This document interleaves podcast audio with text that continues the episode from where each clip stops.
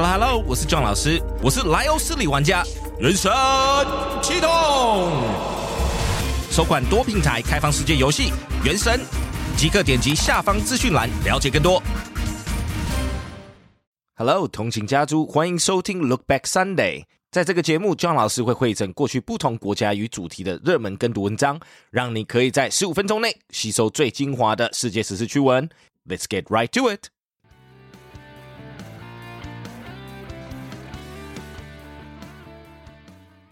A monster wind turbine is upending an industry. Twirling above a strip of land at the mouth of Rotterdam's harbor is a wind turbine so large it is difficult to photograph. The turning diameter of its rotor is longer than two American football fields end to end. Later models will be taller than any building on the mainland of Western Europe. Packed with sensors gathering data on wind speeds, electricity output, and stresses on its components, the giant whirling machine in the Netherlands is a test model for a new series of giant offshore wind turbines planned by General Electric. When assembled in arrays, the wind machines have the potential to power cities, supplanting the emissions spewing coal or natural gas fired plants that form the backbones of many electric systems today. GE has yet to install one of these machines in ocean water. As a relative newcomer to the offshore wind business, the company faces questions about how quickly and efficiently it can scale up production to build and install hundreds of the turbines. But already the giant turbines have turned heads in the industry. A top executive at the world's leading wind farm developer called it a bit of a leapfrog over the latest technology. And an analyst said the machine's size and advanced sales had shaken the industry. The prototype is the first of a generation of new machines that are about a third more powerful than the largest already in commercial service. As such, it is changing the business calculations of wind equipment makers, developers, and investors. The GE machines will have a generating capacity that would have been almost unimaginable a decade ago. A single one will be able to turn out 13 megawatts of power, enough to light up a town of roughly 12,000 homes. The turbine is capable of producing as much thrust as the four engines of a Boeing 747 jet, according to GE, and will be deployed at sea, where developers have learned that they can plant larger and more numerous turbines than on land to capture breezes that are stronger and more reliable.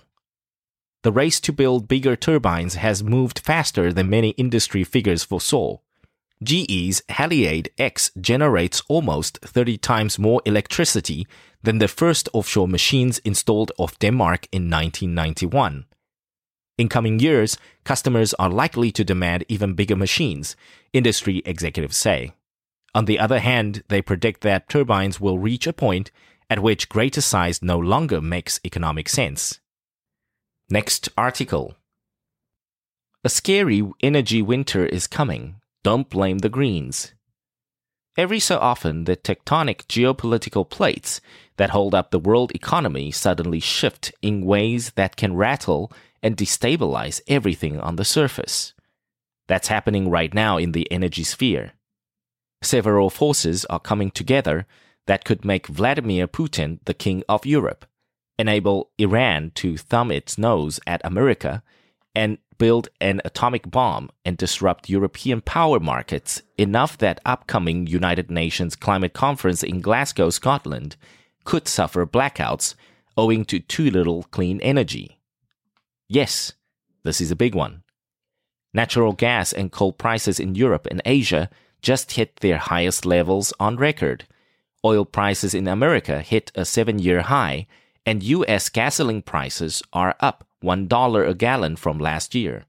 If this winter is as bad as some experts predict, with some in the poor and middle classes unable to heat their homes, I fear we'll see a populist backlash to the whole climate slash green movement. You can already smell that coming in Britain. How did we get here? In truth, it's a good news, bad news story. The good news is that every major economy has signed on to reducing its carbon footprint by phasing out dirtier fuels like coal to heat homes and to power industries. The bad news is that most nations are doing it in totally uncoordinated ways, from the top down, and before the market has produced sufficient clean renewables like wind, solar, and hydro. But how did the bad news side of this story emerge so fast? Blamed COVID 19. First, the pandemic erupted and signaled to every major economy that we were headed for a deep recession. This sent prices of all kinds of commodities, including oil and gas, into downward spirals. This in turn led banks to choke off investment in new natural gas capacity and crude wells after seven years of already declining investments in these hydrocarbons because of lousy returns.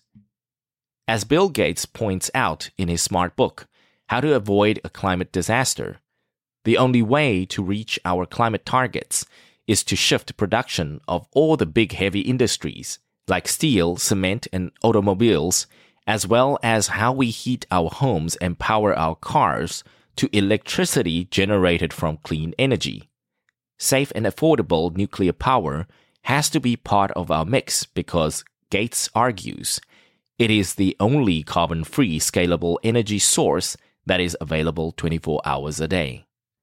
Next article. Londoners are better off returning to the office as bills soar. City of London workers looking to save money may want to embrace the office over the winter as the cost of working from home soars alongside energy bills. Those prepared to go into the office every day could save about 50 euros, that is 60 US dollars per week in January 2023 if they can walk, run, or cycle into their workplace. That's thanks to the money they've saved by not heating a home for the whole day, according to estimates by price comparison site Uswitch those working from home in January could expect to pay around 175 euros a week in energy costs and other incidentals included in Bloomberg's calculations, such as buying in your own coffee, a freebie in many offices. The combined cost of energy bills, factoring in the lower consumption expected, and five return trips on the tube from London's Zone 4 would be about 160 euros a week in January 2023, a 15 euro saving.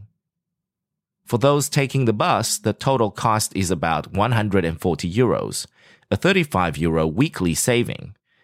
In both cases, any rise in the cost of the commute will eat into those savings.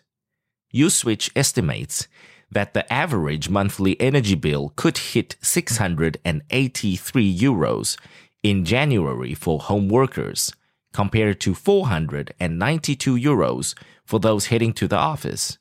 It assumes remote workers use 25% more electricity and 75% more gas per day, including from central heating.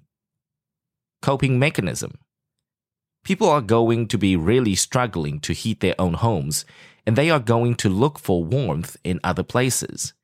We know that is a coping mechanism that people use, whether that is going to a public space, such as a library or a church maybe, or whether it's going to work when you usually would work from home.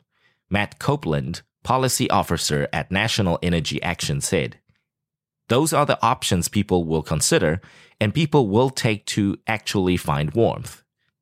The incentive to come into the office is likely to be welcomed by some in the City of London, where finance bosses have been pushing for a return to the office.